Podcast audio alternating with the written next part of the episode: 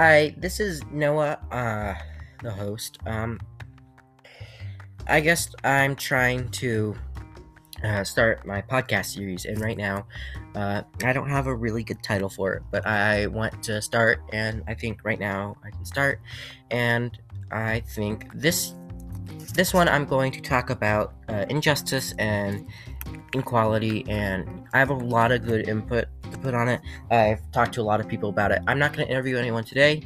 Uh, maybe we'll go back to a different topic on this uh, another time with some interviews. So, um, I was talking to my friend, uh, and today we were talking about, you know, inequality, and you know, I've wanted to be a lawyer for a long time, and I think right now, being a lawyer is going to be really effective because our society, our government is uh, struggling to, you know, be fair and equal to other people. Um, my my friend brought to my attention stuff that I didn't know about, um, and I think I think we as a society need to take matters not into our own hands, but you know, if we have power or something, we got to use it to make sure people that aren't what people that don't get treated fairly, uh, different races than people of white, uh, they don't get treated. Um, my one of my other friends was uh, he's African American. Uh, he's a great guy, hilarious, uh, awesome, love him to death. But he he, he said, I want to go to Georgia because I want to experience the real racism stuff. And I think you, no one should ever have to be able to say that. I think nobody should be like, oh, I want to go to somewhere because I want to feel that. I, I think nobody should ever know what it is to feel being getting uh, verbally and physically abused or assaulted because they're because of they're not the same people. I I, I think that's bullshit. I I think people need to be able to be people who they are. Uh, I I think people, uh, police officers, uh, abuse their power because think they have the badge, they can do whatever they want, which is not true. Just because you have a badge means you have to enforce the law. Okay, it does not mean you are above the law, but it means that you need to make sure people are doing the right stuff. Um, there's this film out and book, Just Mercy by Bryan Stevenson. A Great book. I loved it. I, I think what he's doing is really, really important right now. He's helping people that have been falsely accused, uh, sentenced to death or life in prison when they are not guilty, and the judge rules them guilty because of they're not them, they're not white. I think that's bull, and I think we should, you know, help him out. Um, uh, my my end goal right now is to become a lawyer, so I can help people. You know, not like if you did it, you did it, right? But you don't get special treatment because of what you look like. That's not fair. Uh, if the, the, the I think I legally can't be president. I think I can help change things the way that are run. I think we need to be able to. Uh, we need to change things. We need to uh what's the word? Our our our, our government is ruled by this a, power that since I'm in charge, I can do whatever I want and get away with it. But I, I think we need something to stop that. I think we need, you know, a stronger background check. Uh, people that aren't biased. I think we need equal people that are white and that aren't white. I think we need people that are women and aren't women. I think we just need people that aren't all what we are.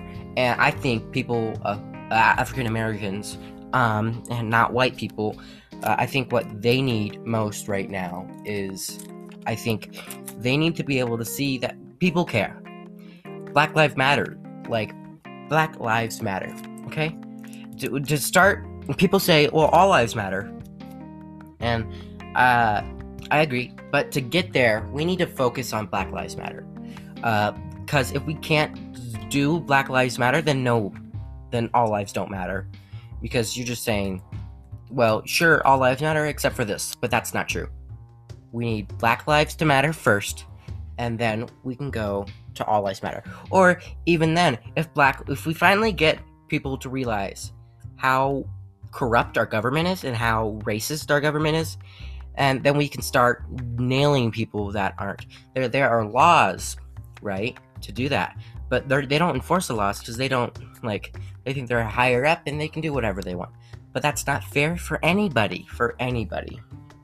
Um uh i was i was talking to my friend and he was telling me that there's this case in 1960s i totally don't know its name but this dude was up north in massachusetts and there you can talk to white people without getting in trouble or getting racist, right?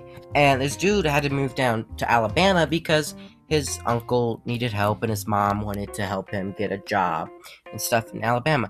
And he talked to a white person, and the white lady said, a white woman, I should say, because that's even worse down south. The white woman went and talked up to his father or his husband and said this person did this to me. And so you know they kidnapped him. They murdered him. Uh, there's a bunch of people that jumped him. And uh, he got really really injured and his face was distorted. And you they couldn't tell that it was him at first. They they didn't know who it was. And uh, they went to court right? Because you know a guy died right? They went to court uh, but of course, at 1960s in Alabama, there was an all-white ju- jury, right, and a white judge, and of course, they ruled in favor of the the person charged with murder. So they said, nope, didn't happen, right? But then uh, a couple of months later or weeks, uh, this magazine mm, asks, pays them to tell their story about what happened, and they admit they kidnapped him, yeah, and then they killed him. But since of dumb laws, they got away with it and got paid for telling their story. And that's not fair for him, the person who passed away, for the, their mom, for anybody. And that makes people scared because then they can't go out talking to people. They can't be themselves.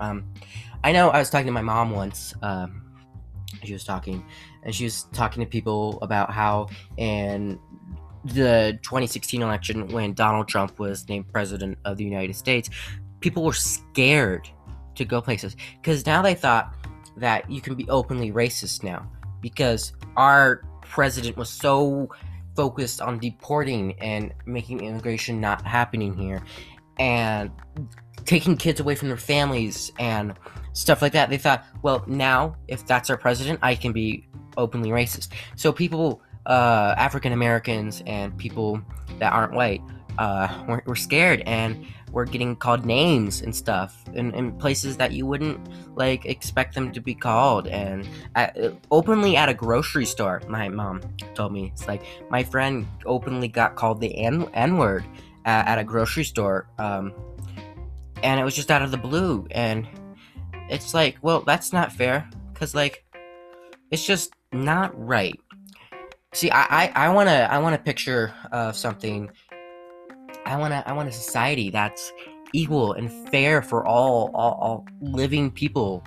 I, I wanna be able to have people go out into the store and pick up a, a six pack of beer without having to be stopped and like you know checked over.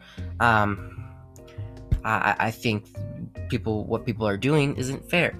Uh, there is this one clip in Men in Black 3 where Will Smith and the player who played K uh, or something, I don't know, went went it, it was like the 50s or something, right?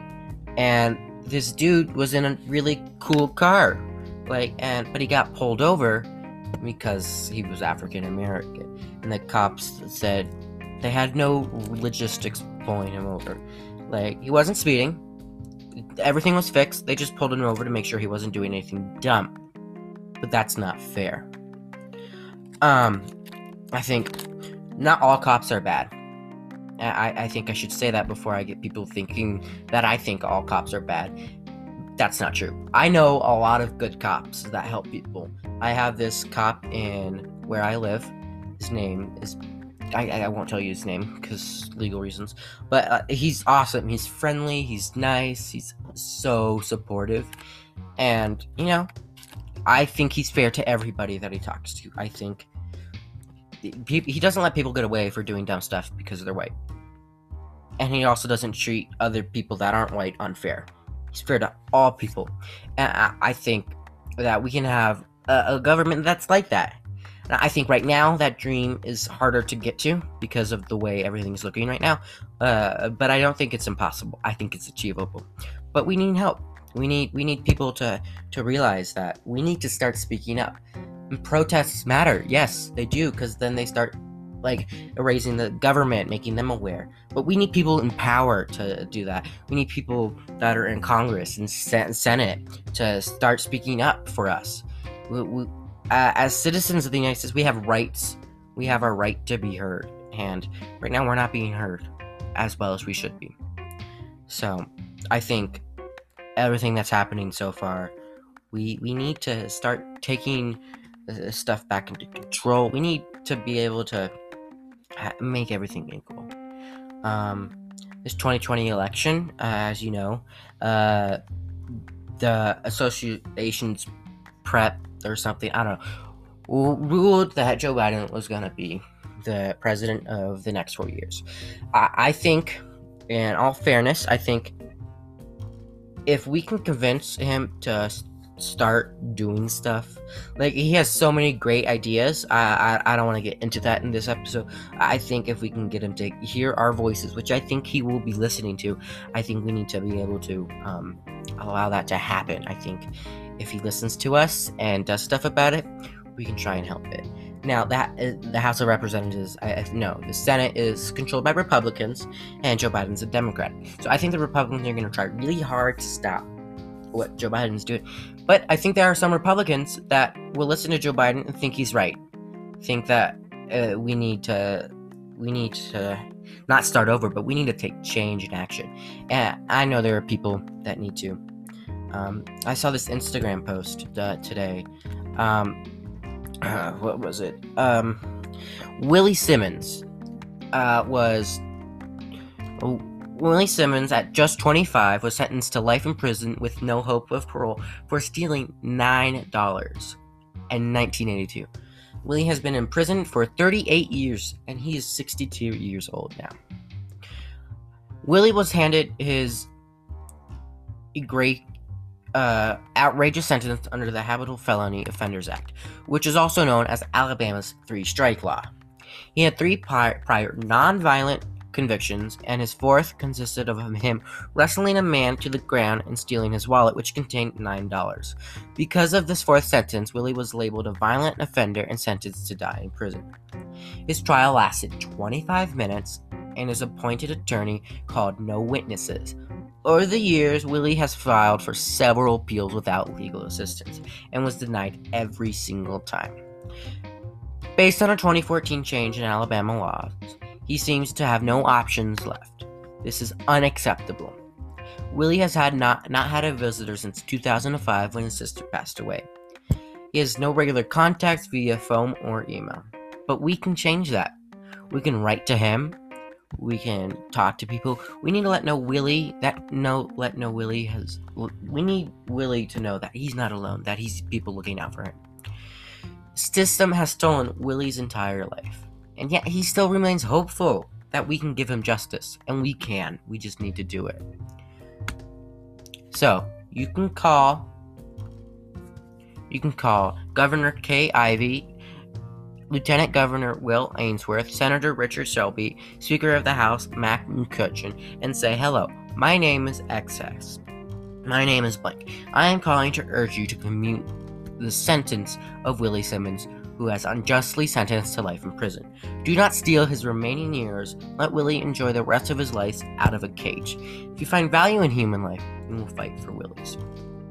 I think that's important because I think this dude, African American, got wrongfully convicted to stealing $9. No parole, no parole, no nothing, no op- opportunity to. It's just dumb because he had a, he, he had three non-violent felon uh, convictions, right? And the fourth one, they're like, okay, now you have to go to jail because it's your fourth one. That's dumb. I know a lot of people who have done way worse stuff, way more times, and are still out walking and talking right now. And I, I think that's not fair. I think we need to be able to have just because he's African American. You know, I, I I saw this on the internet one time. The, these people, this white person went into a hairdresser in a, a downtown area suburb, and you know, there there are these two African people, a male and a female, and the female was talking, being really disrespectful to the white person, and their reason was because all people they thought all white people are racist to them and yell at them for coming in that they can do the same.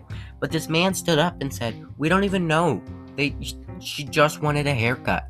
It's not fair to assume anything. And that's not fair for us to assume that she's bad.